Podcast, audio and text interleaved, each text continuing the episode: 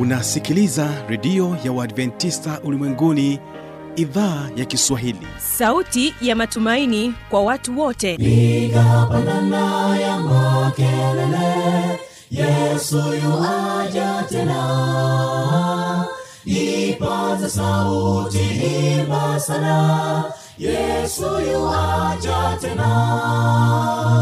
Anakuja anakuja yesu yuaja tena.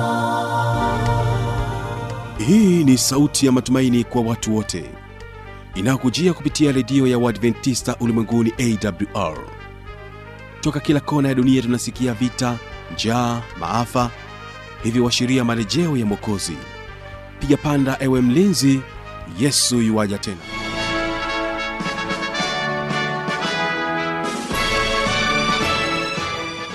ni matumaini yangu hujambo na unaendelea kutegea sikio idhaa ya kiswahili inayopatikana katika masafa mafupi ya mita bendi 25 lakini pia kupitia tovuti ya wwwawr ni kukaribisha tena katika kipindi kizuri cha muziki na wanamuziki pamoja na kipindi cha maneno yaltayo faraja. Mimi ni fanuel tanda naungana nami leo katika historia ya wimbo unaosema kwamba yesu unipendaye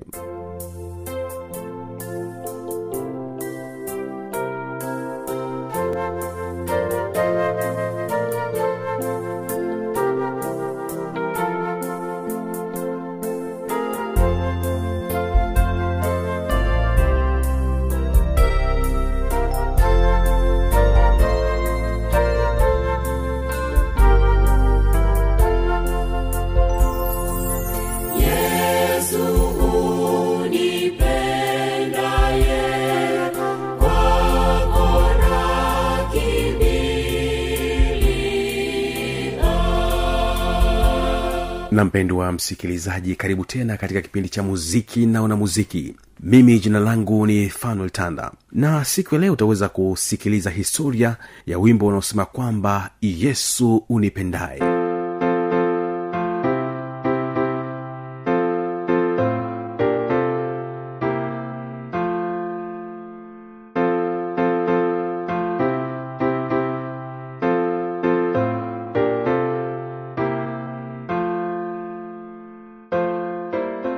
ni wimbo ambao unaweza ukaupata katika vitabu vyetu vya nyimbo za kristo uh, vya kanisa la uadventista wa sabato lakini pia unaweza ukaupata katika tenzi za rohoni.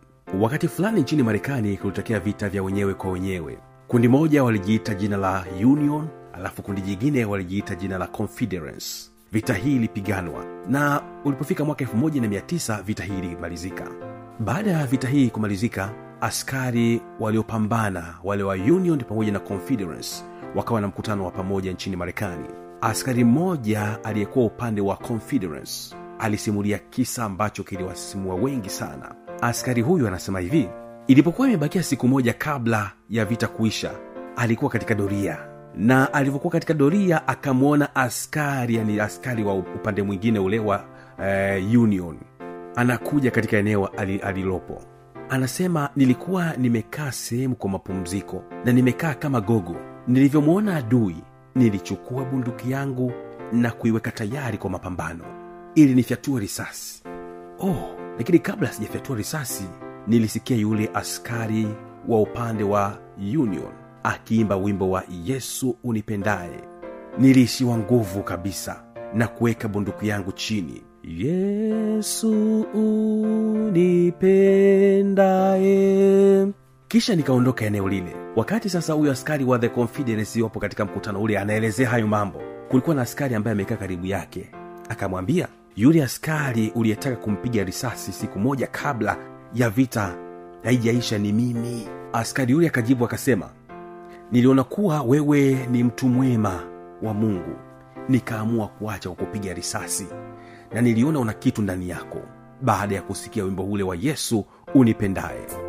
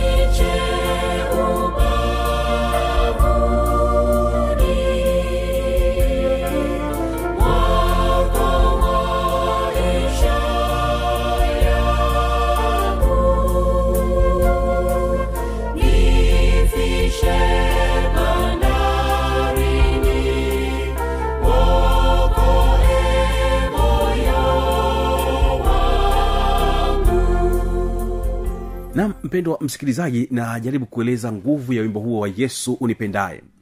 Sasa basi mpendwa msikilizaji hebu tujikite kwa mtunzi wa wimbo huu wa yesu unipendaye ambaye anajulikana kwa jina la charles wesley ambaye alizaliwa kule nchini uingereza mwaka 177 na alifariki mwaka 1788 baba yake alikuwa ni mwinjilisti ambaye alikuwa anajulikana jina la samuel wesley na mama yake alijulikana kwa jina la susana wesley charles alikuwa ni mtoto wa mwisho kati ya watoto kumi na tisa wa mzee samuel.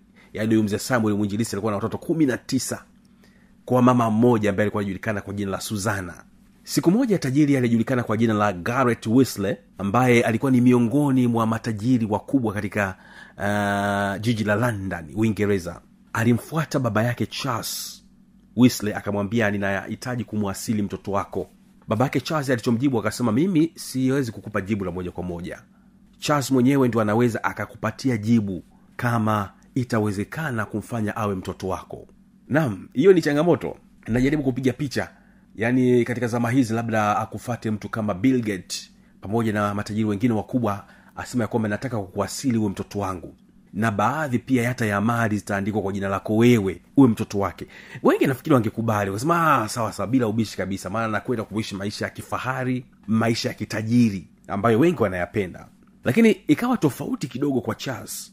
Alikataa ile ofa ya kuasiliwa kama mtoto wa mbunge tajiri huyu mbunge wa ambaye alikuwa anajulikana kwa jina la garret wesley. Na akamwambia baba yake mimi nitaendelewa kuitwa charles wesley na sio charles garret kwa hiyo maisha yakasonga. Charles na kaka yake john huyu john ni miongoni mwa wale watoto kumi na tisa sasa wa mzee wesley. Uh, walikuwa wanasoma katika chuo kikuu cha oxford nchini uingereza na walikuwa ni miongoni mwa watu wenye misimamo mikali ya kidini na muda mwingi walihutumia katika ibada. Baadhi ya wanafunzi katika chuo kikuu cha oxford wakawapa jina charles pamoja na kakake johni wakasema basi nyinyi tutawaita wa, tutawaita methodist kwa sababu ya ile misimamo yao ya kidini. Kwa hiyo akikatiza huku charles na kaka yake methodist methodist methodist methodist. Jina likawa kubwa. Na kadiri muda ulivyokuwa unakwenda wakajikuta wanatengeneza kikundi ambacho kilijulikana kama wamethodist na mpaka leo hii wanajulikana dini hii ya methodist. Chanzo chake ilikuwa ni charles pamoja na kaka yake huyu john. Sasa uh, sasa tuachane na hayo. Twende hasa kwenye utunzi wa wimbo ambao aliutunga huu. Yesu unipendaye kwako na kimbilia. Wimbo huu uh, wa wataalam wa historia wanazuoni pamoja na wasomi wanaeleza ya kwamba kuna visa viwili tofauti ambavyo vilisababisha wimbo huu charles akaweza kuuandika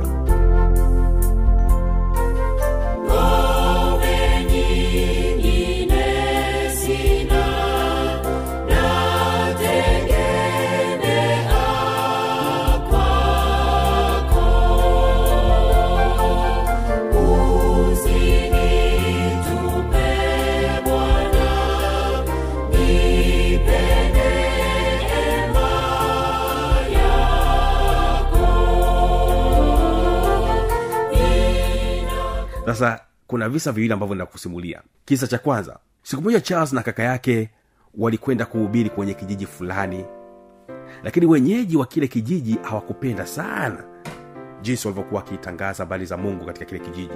Hivyo walitaka kuwamaliza kabisa kuwaua kabisa. Ikabidi charles na kaka yake john wakimbie kuepuka kipigo kikali.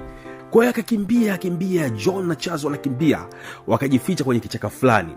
Wana kijiji wakapitiliza na wanakijiji wakapitiliza pale wakawa wamewapoteza.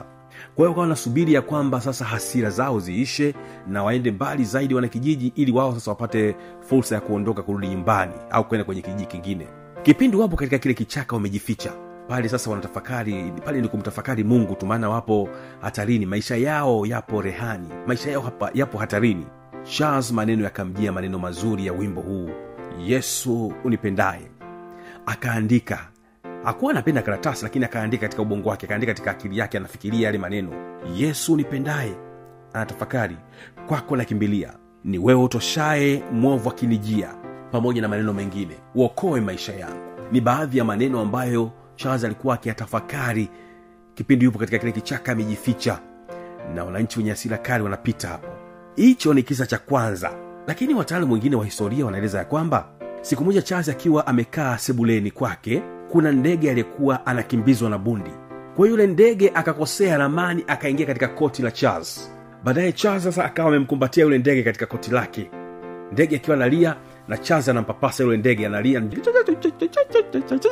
Sasa charles baada ya kuona vile akamjia maneno mengine ya, ya mabeti mengine ya wimbo huu wa yesu unipendaye kwako nakimbilia ambapo kama utausikia vizuri kabisa wimbo huu akaona ya kwamba aendeleze mabeti mengine kuandika ya wimbo huu. Mabeti mengine aliyapata pale katika kile kichaka wananchi wenye hasira kale wakimfukuza kwa sababu ya kuhubiri injili lakini sasa huku akapata sasa upana maneno akamjia zaidi baada ya yule ndege sasa kukimbilia katika koti lake.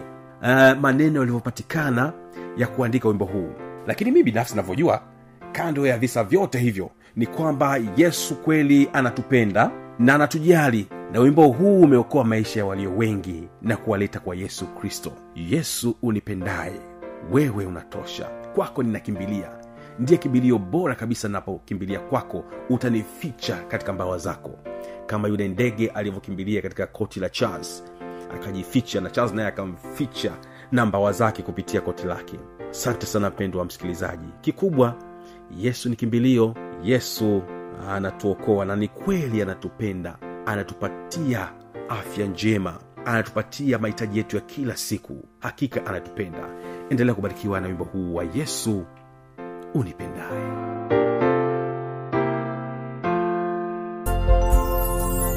Yesu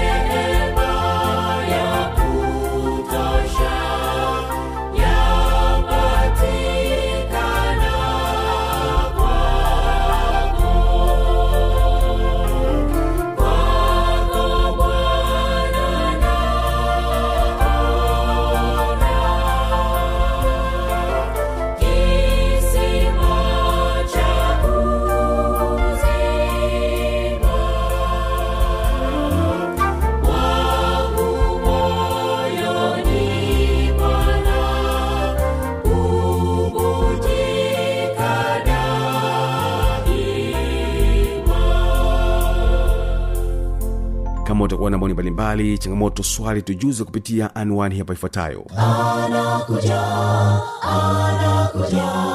Yesoja tena. Na hii ni awr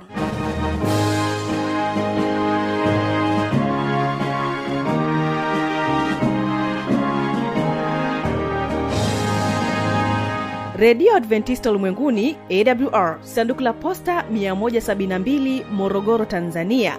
Anwani ya barua pepe ni kiswahili at awr org.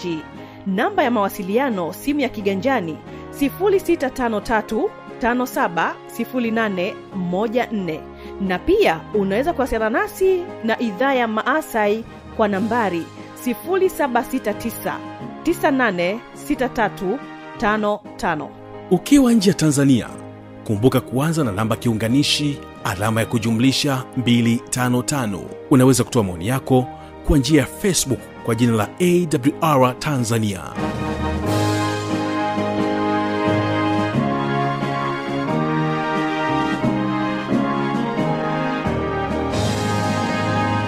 karibu tena katika kipindi kizuri cha pili. Ni kipindi cha maneno yaltayo faraja na hapa utakuwa naye mchungaji emmanuel rajabu anakuja na somo linasema kwamba kisa cha mfalme yosia.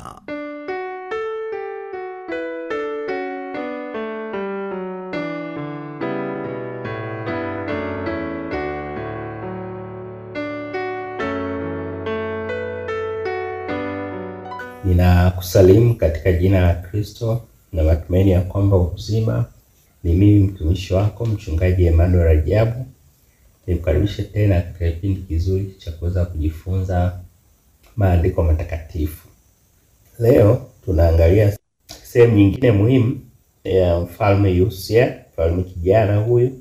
Na leo tu, tukubali tu kuwa kama wanadamu uh, kwamba huwa tunakosea tunakosea yote hii ni kwa sababu ya dhambi. Wengine wanasema ni ubinadamu lakini yote hii ni kwa sababu tu ya dhambi na dhambi ndio ambazo zinatufanya tukosee. Lakini ikiwa tunakubali makosa yetu pale tunapokosea ni rahisi sana kupata msaada yaani ku, kupata msaada wa kusaidiwa. Lakini pia unapokubali kuwa umekosea ni njia nzuri ya kuleta uponyaji kwako wewe mwenyewe eh, unapokubali unakosea ama umekosea ni sehemu ya kupata uponyaji ya kujisaidia wewe mwenyewe. Na sio hivyo tu ni rahisi zaidi watu kukusaidia. Maana unapokubali kukosea sina maana ya kwamba uko tayari kuweza kusaidiwa. Kwa hiyo hilo ni jambo muhimu na ni jambo la msingi sana katika maisha yetu. Na huo ndio ukweli hata ukiwa kiongozi sisi viongozi tunaoongoza sehemu tofauti tofauti e, tukubali tu kuwa kama wanadamu huwa tunakosea. Vile vile kama wengine wanavyokosea. Kwa hiyo hata kama unaweza kuwa wewe ni kiongozi kwa sababu wewe ni mwanadamu sio kwamba ni, ni, ni, ni mkamilifu asilimia mia moja. Huwa unakosea kama ambavyo wengine pia wanakosea. Changamoto sasa inakuja hapa pale kulikubali eh, kulikubali kosa. Hapo ndipo inapokuwa changamoto. Hasa kwa wale ambao tunakuwa na madaraka tunakuwa na elimu tunakuwa mara nyingi hivi huwa vinatukumbaza eh? na wanasema kwamba mara nyingi haya yote huwa yanatokea pale tunapokataa kusikia au kupokea ushauri tunaopewa. Na hivyo kwa sababu ya kiburi na kujiinua basi tunakuwa hatutaki kabisa kusikia wala kupokea ushauri wowote kwa hiyo pale tunapokataa kusikia kusikiliza ama kupokea mashauri mara nyingi tunaelekea katika kukosea zaidi na zaidi na hatimaye tunaelekea katika kuanguka. Tunaelekea katika kuanguka. Iko mifano mingi. Ni kweli wanaosema mafanikio ya kielimu mali vyeo madaraka ndio huonyesha tabia halisi ya mwanadamu. Wako sahihi kabisa. Kwa hivyo hivi vyeo mali madaraka mafanikio kielimu katika dunia hii. Mara nyingi tukishafikia levo hii ndio tunaona tabia halisi ya mwanadamu. Tunauona utu wa mtu huyu mtu yukoje ana utu ama hana utu katika hatua hizo zote. Anasikiza wengine na kupokea mashauri ya wengine ama la. Leo tumwangalie Yosia ambaye kwa kweli alifanya vizuri sana katika utawala wake kwa kuleta uamsho na matengenezo kwa Yuda, lakini kuna wengine wanasema uamsho huu ulikuwa ni wa nje tu, lakini ndani ya mioyo ya watu ilionekana eh, watu baadhi walikuwa hawajapata uamsho kamili, hawajafanya matengenezo, maana waliendelea na ibada za miungu. Lakini pia hiyo yote ni kwa sababu ya Manase. Manase e, alifanya mabaya sana, alifanya maovu sana, na kwa hivyo kuondoa ile hali ilikuwa bado ni ngumu, ilikuwa ni ngumu sana. Kwa hivyo Mungu alikasirika, na kwa hivyo aliamua kuwaadhibu. Mfalme wa Misri alikuwa akienda kupigana na Washuru kwa mto wa Frati e, na Yosia akasikia, akataka kupigana na mfalme Neko. Lakini mfalme Neko alimshauri Yosia asipingane na yeye, maana hilo lilikuwa ni shauri la Mungu. Lakini mfalme Yosia aligoma na hakutaka kusikia ushauri wa mfalme Neko wa Misri kuwa jambo hilo ni agizo la Mungu. Badala yake alienda kupigana na mfalme Neko kwa vita, ila mfalme Yosia akapigwa vibaya na kujeruhiwa huko Megiddo, lakini vijana wake wakamrudisha Yerusalemu na hivyo akafia Yerusalemu. Ni muhimu hapa kutambua kuwa kila kilicho cha kweli, haijalishi kinasemwa na nani, basi hicho ni cha Mungu. Kweli zote ni za Mungu. Yosia hakutaka kumsikiliza mfalme wa Misri Neko. Pengine aliamini kwamba huyu anawezaje kuniambia mimi haya, nani amezungumza naye? Na hii inakuwaga hivyo, wakati fulani tunakuwa na dharau, yaani unaweza ukasema mtu mwingine hawezi kukwambia chochote, lakini unajua Mungu anaweza kuzungumza na wewe kupitia mtu yoyote katika dunia hii. Kwa hiyo inahitaji roho ya Mungu, inahitaji unyenyekevu ili kuweza kuwasikiza.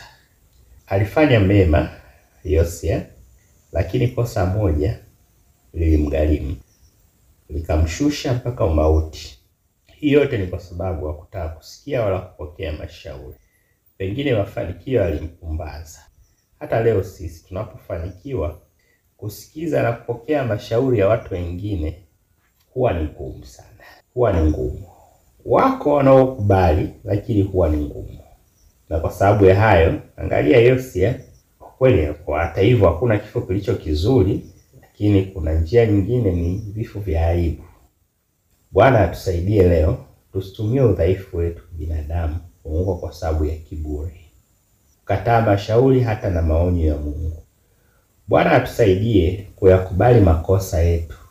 Kwa njia hii tunaweza kupata msaada, tunaweza kusaidiwa, tunaweza kusaidika, kwani makosa mengi tunayoyafanya tena karibu yote ni kwa sababu tumekataa kusikiliza au kupokea mashauri tunayopewa. Mungu atusaidie kuwa na tabia ya unyenyekevu na kujishusha. Bwana akubariki, Bwana akulinde, Bwana na akutunze, Bwana akuangazie nuru ya uso wake. Bwana abariki shughuli zako za mikono. Bwana abariki shughuli zako za kilimo, za kujiajiri, za kuajiriwa, za biashara, za ufugaji. Bariki na familia yako na akuponye, kulinde na kutunze katika jina la Kristo Mwokozi wetu. Amina.